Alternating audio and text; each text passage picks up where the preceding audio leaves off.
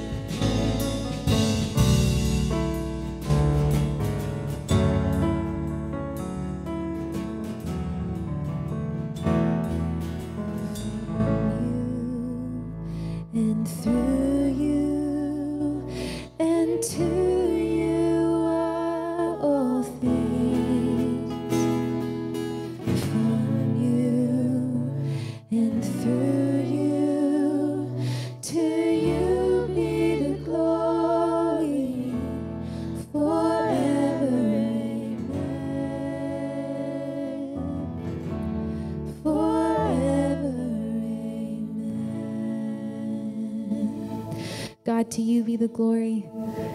God, to you be the honor and praise. We thank you so much again for this time that we've had to worship. God, I pray that as we enter into a time of, God, just opening your word and, and hearing from you this morning, God, and what you have for us. God, open up our minds and our hearts, God, to be receptive to what it is you want to show us, to how you want to teach us, Father, how we can take, God, the scripture that you've given us and apply it to our life and how we make decisions and how we live and how we, God, just represent you in whatever sphere of influence we have. God, we love you. I pray this in your holy and mighty name. Amen. When you walk away this morning, I want you to remember that pride kills and humility saves. Pride kills and humility saves. Acts chapter five, verses one through eleven. And uh, we've been through the first four chapters. We're coming into this chapter knowing what has just happened, which has been really exciting and fun and um, good for the church. Like, we've seen what essentially would be like an idyllic church. It's, it almost seems like. Now, there were struggles, there were problems, there were issues, things we don't want to see happening. But in essence, we saw uh, the Spirit of God being poured out on his people. We saw um, miracles being performed, and we've seen nearly twenty thousand people come to faith in Jesus Christ and be united in mind and soul. We see unity, we see growth, we see excitement, we see miracles, we see provision. We are seeing God's work in the people. And so it's been really exciting, and, and even in the face of persecution, in the face of, you know, Jesus, uh, murderers, uh, uh, Peter, James, John kind of standing up and preaching the gospel in the face of near death, they all had this faith that was multiplying and throughout the people. And you come through the church, this early church who prays together, is united together, cares for one another, and it culminates in this guy, Barnabas. The care and the provision, the church culminates in this this picture of a, a man named Barnabas who sold his house and everything that he had, and or sorry, sold his land and gave the proceeds to the apostles to be distributed to care for the people. And coming from that into chapter five, verse one, you kind of shift gears. It's like, this is what it looks like good. This is healthy. This is growth. This is life. This is everything they wanted to see. And then chapter five, verse one, but a man named Ananias, with his wife Sapphira, sold a piece of property, which is good, right? Like, pause right there. It's what Barnabas did. That's what a lot of people were doing in this time. This, this moment right here is what they wanted to see, or at least they thought that was going to be healthy for the church. So it says, but a man named Ananias with his wife Sapphira sold a piece of property. However, he kept back part of the proceeds with his wife's knowledge and brought a portion of it and laid it at the apostles' feet. What's going on here? Why is Ananias and Sapphira holding back a portion and not giving it to be used for care? So you, again, you see that transition, Barnabas to Ananias, and what we look at, think about this in your mind, think about this. Barnabas gave everything he had up for the care of others and was given a new name and was seen with high esteem amongst the church. So Ananias and Sapphira kind of see that and go, okay, we can get higher in status and richer at the same time. This new exciting, passionate movement, all these people thriving, twenty thousand people coming together, finding unity. We can be a part of that. Ananias and Sapphira can be, be a part of that and find higher status by how? Doing what Barnabas did. So he sells, they, Ananias and Sapphira sell. They bring proceeds, but they keep a profit. So notice two things they want to do: higher status and more money. Richer and higher. Richer and higher. Pride kills and humility saves. Richer and higher. So Ananias and Sapphira give this amount of money to the apostles, lay it down at their feet. And here's what Peter asks them. It says in uh, verse three, Ananias, why has Satan filled your heart to lie to the Holy Spirit and keep back part of the proceeds of the land? Wasn't it yours while you possessed it, and after it was sold, wasn't it at your disposal? Why is it that you planned this thing in your heart? You've not lied to people, but to God. When he heard these words, Ananias dropped dead, and a great fear came on all who heard. Now, this is one of those passages, uh, like I've said before, this is one of those passages where you, when you come to it, you can, you can ask questions, but you can't skip it. Okay, so when you're reading God's word, just because there's a tough statement, don't skip it because it's tough. Ask questions. Ask good questions. So, and I know you must have questions coming away from this passage, or especially like this. Could this happen to me, right? Could I be the Ananias? Is there something I could do to offend the Lord that would lead to my death? What might I do? You, you could ask all sorts of questions like, well, if Jesus has saved Ananias, then why would he be killed because he sinned? And, and you, you kind of weave all these questions into a couple different big questions like, does God save? Does is God powerful enough to do this? Was this man, did he have a heart attack and drop and die and it was coincidence? Like, there's all these questions you can ask from this text. But I want you to notice something Peter says. He says, you have not lied to people, but to God. Higher status, richer in money, pride kills, humility saves. Ananias was seeking out higher status and more money. And in the meantime, the way he's doing it is by lying not to people, but to God. Like, who is he to think? I mean, it's one thing to trick people, right? It's one thing to lie to people. But who is he to think that he can lie to God and God not know? Like, uh, God, I've given all my proceeds away. Make me a higher status. God knows. God knows what the price of the land was. God knows what the land was because he spoke it into creation. Like, who is Ananias to think that he can fool God? I mean, we see it even just in the beginning, but Peter's like, Peter already calls him out. Peter knows, not by facts, not by evidence, but because, because God is speaking through him, Peter knows that he hasn't given his whole pro, the whole proceed, profit. So you can see God at work throughout all of these different things. Who is Ananias to think that God cannot intervene and show and expose that he is lying, not to people, but to God? So this is difficult, right? This is difficult to think about. What what what can I do? What what what can I do to separate me from my God? What can I do? And I think here's the key here. Ananias was prideful, but Jesus Christ was humble. You see, Ananias tried to bring an offering that was enough to gain a higher status and a richer life.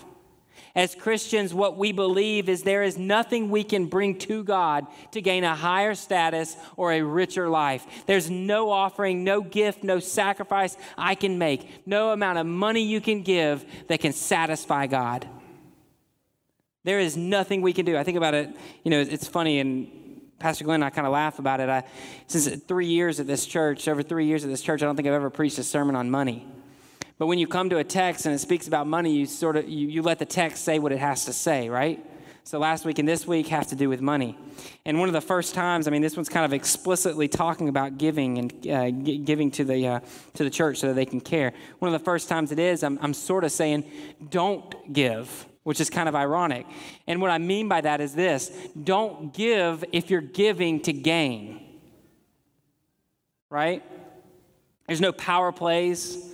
There's no amount of money you can give that's going to make God give you a higher status, and there's no amount of money you can give that's going to make me think anything different of you, because I have no access to how much you give. I have no access. I can't see how much anybody gives in this church because I don't want to know, because I'm not going to let how much you give affect how I treat you. And because of that, look at this. In the same way, Jesus Christ is not affected by how much you give to him by money.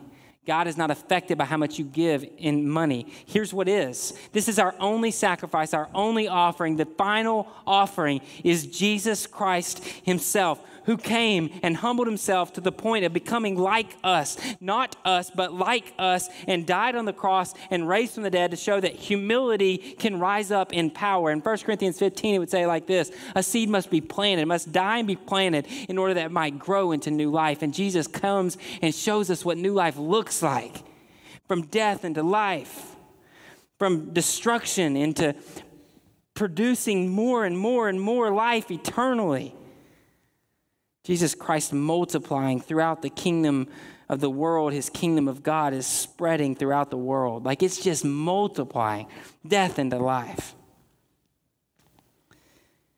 You see, Jesus humbled himself not to be served, but to serve. Not to just live life eternally, but to give you life eternally. He took the cross. Ananias came like, look at what I got. We come like, look at Jesus. Because, Father, I got nothing but him. I don't think Ananias knew his heart. Or if he did, I don't think he was humble enough to show it. I hope today you will recognize that pride kills, humility saves, not because your humility saves, but because Jesus Christ humbled himself to the point of the cross. So the only thing I can bring to G- bring to God is his son. Here's Jesus, the sacrifice that I can offer because he gave his life for me. Ananias tries to give money. It's not sufficient. So here's what happens. Verse five, when he heard these words, Ananias dropped dead, and a great fear came on all who heard. The young men got up, wrapped his body, carried him out, and buried him. It says, and a great fear came on all who heard.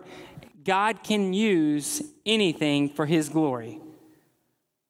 God can use this situation where a man lied and tried to go against him even for his glory.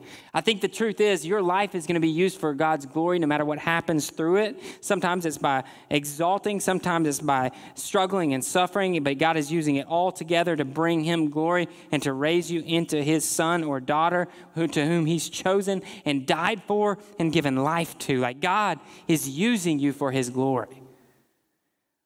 We simply humbly come to him in obedience. Say, God, what, what do you want for me to do? You see, Ananias is so interesting. We come to God in humility. God, what do you want for me to do? Ananias came to God in pride. Here's what I want you to do, God. Here's the money. Make me higher. Make me richer.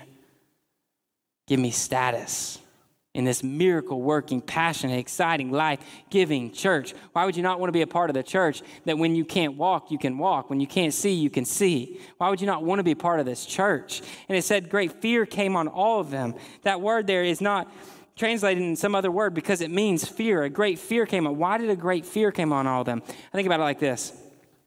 I got to throw a fishing reference in there, right? Um, has uh, anybody ever been out in the Chesapeake Bay? I've got wounds to show it. I should have raised the other hand here. Anybody, uh, anybody ever been on the Chesapeake Bay? Uh, have you ever been over the Chesapeake Bay Bridge? Anybody driven over it? Okay. Have most of you seen the Chesapeake Bay? All right, cool. So I, I like the Chesapeake Bay. It's pretty cool, pretty cool thing, man. It's huge. It's massive. It's not the ocean, but it's huge, right? And it's got all these rivers and tributaries and like just really cool place. Um, but during the day, the, the, the tide rises and the tide falls. And in the ocean, if you've ever been to the ocean, you see the tide come in. And if you're not careful, you put your stuff where it sweeps it back out, right? And that tide is strong, is it not? But I, I like the ocean. I don't like it as much as, uh, as some people like it. I like the mountains. Uh, I prefer that. Um, but I do think the ocean's cool. I think the Je- Chesapeake Bay is really extraordinary. Like the fact that you can build cities around it and huge uh, uh, tankers and big cargo ships can come through it. Like it's just unbelievable. It's not even that deep. Right? It's just crazy to me. So you look at this, you look at how much that water shifts. And I tell you all this because of this. I like the Chesapeake Bay. I really do. But I understand its ability. I understand the power and the strength, the might of the Chesapeake Bay. It can pull you in. It can pull you under. That tide can rip you out. The ocean can rip you out. It is dangerous. At times they put red flags up on the ocean, a place that is that is simplicity and solitude and peaceful, and you can watch it and you see the magnitude of God. A place like that will have a red flag up sometimes to say, don't go in here. Why? You better have a respect of that water, right? You got to respect the Chesapeake Bay. Because it's strong and powerful and deep, and there's huge animals inside of it, which I'm scared of. And there's just massive things, right? But I have a fear and a reverence. But understand this, so much more important. Your God spoke all the universe into creation. He breathed it into creation, and it became its existence. The Chesapeake Bay is literally created by God. Think about how massive it is. The most, the largest thing you can even think about right now, seeing it, Mount Kilimanjaro. I remember flying around it on a plane, massive, in the middle of a flat land. It's insane, beautiful. But it was created by my God. And the God who holds me in existence, my very life and breath is in him. His hands and his feet created everything that I am, like his breath. He brought me into existence and he can take me out. And there's a humility in us being able to say, my God is able. And when you recognize that God is able, God is powerful, God is magnificent, God is majestic, God is the creator. When you recognize all these things, you start to go, God, you, I have a, I have a healthy respect, a reverence, a fear, if you will, of who you are. Now, here's the key. I'm not afraid that my God's going to kill me. Because his son died for me. I'm not afraid my God's going to kill me because his son died for me. What I should fear is this when I think my God can't kill me. When I think my, my, my life is not in his hands, when I think that he doesn't hold the very world in motion, when I start to think, maybe I'm strong enough, maybe I got enough power, maybe I got enough status, maybe I'm high enough in this world, maybe I've got all these things together, maybe my four oh one k can support me, maybe my retirements can support me, maybe my finances right now can support me, maybe I'm okay. When we start to think that maybe everything we have is good enough to provide what we need, we start to become like Ananias, like maybe this little bit is enough that I can get the status I want. It's not until we recognize that I am never going to have what I need for life because he is the only one who has it. It's a healthy respect, a healthy care, love, support of one another leads to a healthy respect of what we are able to do. Man, you cannot. God holds our children in his hands. You fear sickness, you fear disease, you fear natural disasters, you can fear cars, you can fear all these things, but you can't control them. We have no control. We can take medicines, we can do the best of our ability, we can do all these things, but ultimately it is all in the Lord's hands. It's all in his hands. Like I can do nothing. I can do the best of my ability to provide for Evie and Brecken, but at the end of the day, he holds them in his hands. And the only thing I can do is cling to him and say, God, I know that you hold everything in your hands. I know that you breathe this into creation. And I have a healthy fear and reverence of that truth and that fact. And because of it, I cling to him and go, God, if I if I can't have life without you, I'm going to cling to you and figure out how you can give me life. And he chose to do it through his son, Jesus Christ, who came and died on the cross and raised from the dead so that I might have life and so that you might have life. These young men had a great fear because they saw what God could do. Now, if you've seen enough miracles of provision, of healing, all of these people had seen all these miracles take place, but when Ananias dropped dead, they understood that not only did God control the life that they had, the eyes that they could now see with, the legs that they could now walk with, but he also controlled the breath that they had. And so it says in verse six, the young men got up, wrapped his body, carried him out, and buried him. Can you just like feel that emotion and that weight in this passage of what they're doing? This man came to give. Like it doesn't feel like it's something bad. Like he gave money. And you feel like, well, what was he doing wrong? And Peter calls him out. He's like, because he was directly coming up against God. Like, God, you don't know. Here you go, make me higher. God, you're not big enough. Let me be bigger than you. Here's the amount of money, Peter. You, I'm going to gain some status. Verse seven, about three hours later, this is so tragic. His wife came in, not knowing what had happened. Tell me, Peter asked her, did you sell the land for this price? Yes, she said, for that price. Then Peter said to her, why did you agree to test the Spirit of the Lord? Look, the feet of those who have buried your husband are at the door.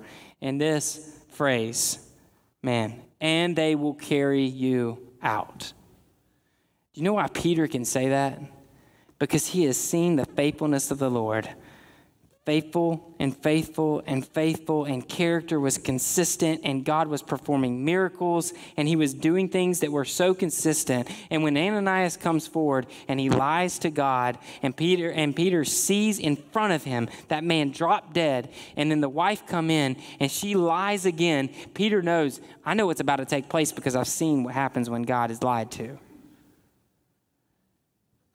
And man, I look, here's the only thing we can rest in is God's grace, God's salvation. We have to come before the Lord and say, man, that only because of God can I have salvation, and only because of God am I not Ananias right now, right? Only because of God am I not dead right now. Like he holds my very life in his hands. But when this woman comes up and she says that it was the same price, lying to God, Peter recognizes, man, they're going to carry you out too. Because you're sharing the same pattern, which is I want to be richer and higher. It says in verse ten, instantly she dropped dead at his feet. When the young men came in, they found her dead, carried her out, and buried her beside her husband. Then great fear, then great fear came on the whole church and on all who heard these things. A healthy fear, but a great fear, recognizing that God is the God over all.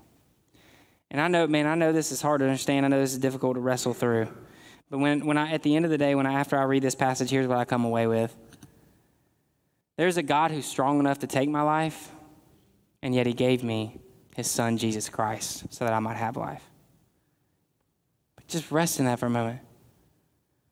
There's a God who's strong enough, big enough, and a consuming fire. That's what he's called consistently throughout the Old Testament, an all-consuming fire. He's an all-consuming fire who gave up his son so that I wouldn't be consumed. That's grace. And I hope that it motivates you to this. I hope that it motivates you to honestly give, humbly give, and give in obedience. Give whatever God's called you to give with your time, talents, and treasures. I'm not just talking about finances, time, talents, treasures. What time you have, give to the Lord. What talents you have, give them to the Lord. And what treasure you have, give it to the Lord. And whatever he's called you to do and how he's called you to segment that out, uh, do it all for the glory of God. For it is all his anyways. Think about Ananias walking up in there, y'all. Who, wh- what part of what he had was his anyways? What part of this creation is yours? What part of this creation is mine? What part of this creation is, is this church's? None of this was created by me. None of this was created by you. This was all created by God. It is all his, and to him it will all return. Like, it is all his. It is in his control, and Ananias wanted to keep a little back. So my question for you in your life is, what are you, what are you holding back? I want you to I want you to go through this week with this question. And just like like... write it down, put it in your phone right now, whatever you want to do. But ask the Lord this question: what is mine and what is yours? Just in your prayer time. God, what is mine and what is yours? Because my family's God's. My possessions are God's. Ask the question, what is mine and what is God's? So I want to end with this. It's verse eleven. It says, then great fear came on the whole church and all who heard these things. And like I said earlier, everything that happens in this world can bring glory to God. He works all things together for the good of him. He brings glory to him, but he also does it for us. In the sense that he is raising you up to be the son and daughter that he's called you to be. Whether it's a difficult season or you feel like it's an easy season. Whether, like I've said, in the valleys or on the mountaintops. No matter where you are, God is bringing it all together. Working it all together to bring you to the place that he has for you. And so rather than holding a little bit back, we give it all over and say it's yours anyways. And so I want to ask you to join me in the Lord's Supper.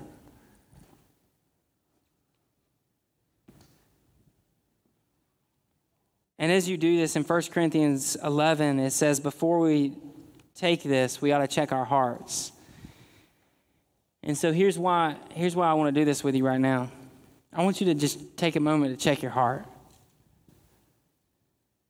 To wrestle in your heart with, is there something that I'm doing that I feel like I'm giving over to, to earn salvation, to earn status, like I'm holding back to get richer? Is there something that I'm not doing that I should be doing? Or is there something I am doing that I shouldn't be doing? What am I, what is present in my heart that I haven't given over to the Lord? Like Ananias holding thing, things back, or like Ananias trying to gain status. Is there anything in your life that you're just not giving to the Lord for his control? I just want you to take a moment. If you just, man, if you just close your eyes, just take a moment just to think through that.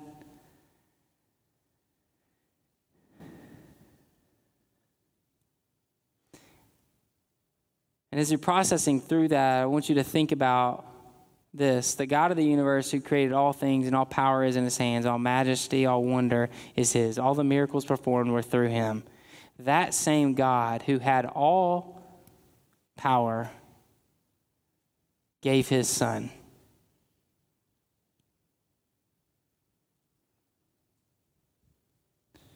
If there's something we haven't given, I want you to think about that. God gave his son so that you might have life.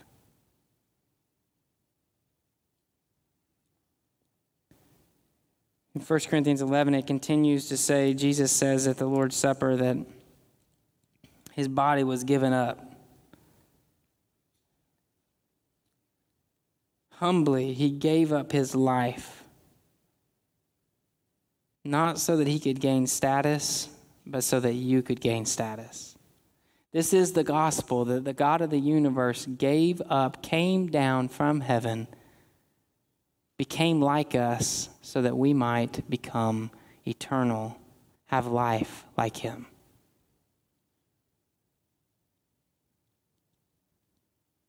How majestic, how wonderful, how powerful, how strong is it to know that my God gave me life. So if you agree with that, if you'll proclaim that with me, that gospel message that my God came down, lived a life, died on a cross, and raised from the dead, would you partake in this Lord's Supper? This bread represents the body which was given for us.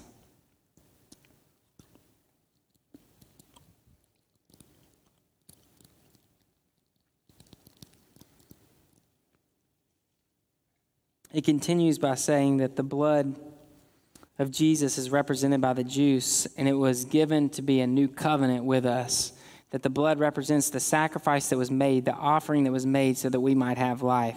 It's that, man, it's that epic thing of knowing that there's an offering out there that cannot climb off the altar.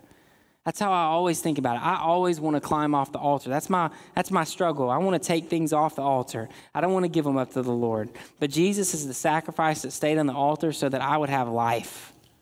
Dying on the cross so that I would have life. And man, every time I think about that, I think about the blood of the covenant. I think about Jesus giving up his life so that I might have life. So would you partake this with me?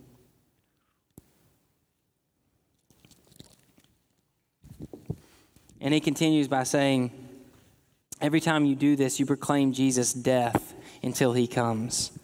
And so church is one body united together with fellowship and care and love and support for one another. We just proclaimed Jesus Christ, life, death, and resurrection.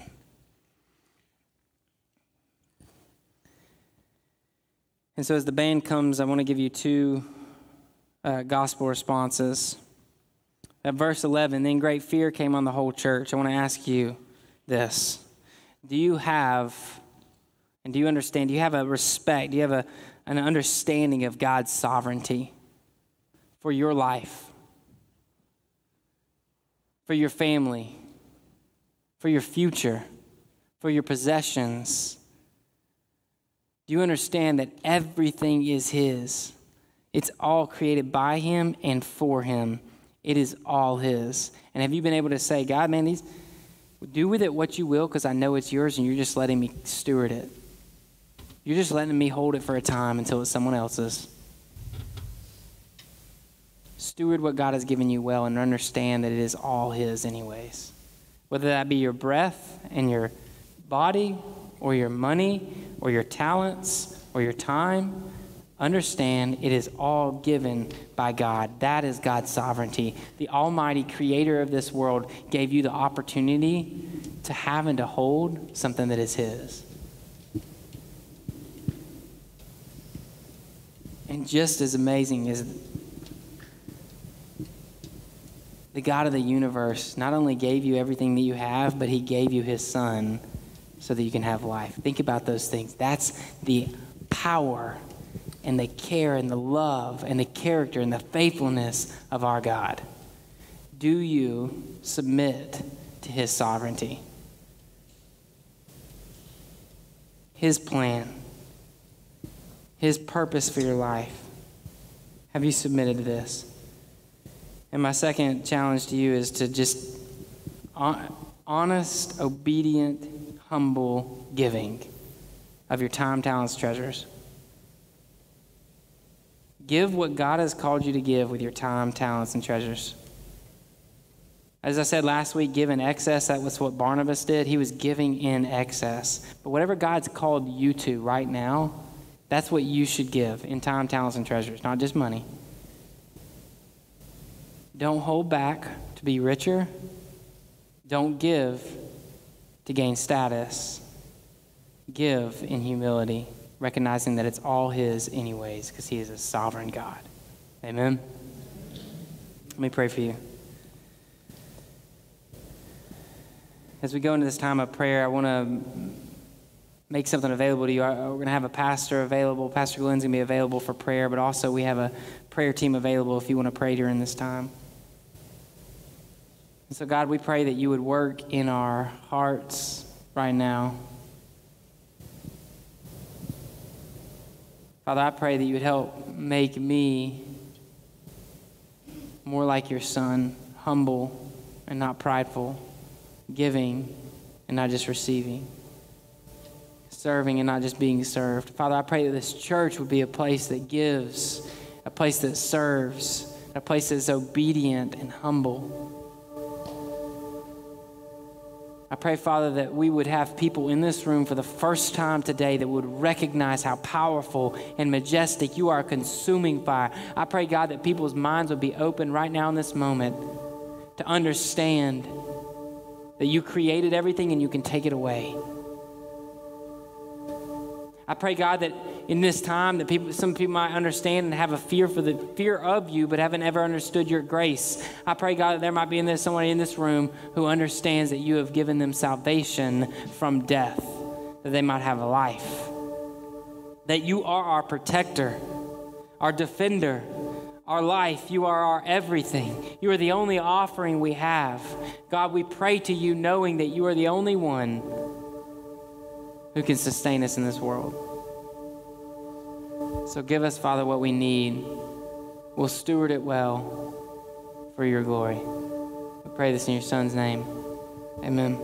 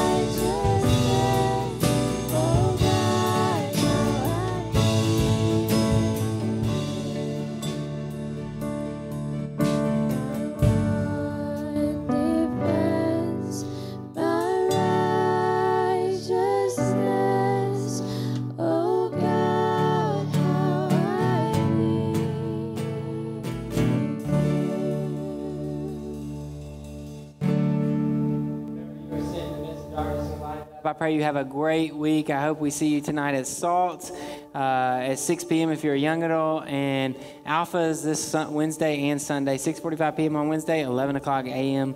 on Sunday. We hope to see you there. Y'all have a great week. We'll see you later. You have any questions about the sermon or would like to know more about following after Jesus, uh, please contact us, and we would love to talk more about your relationship with Christ and how you can grow in your spiritual journey.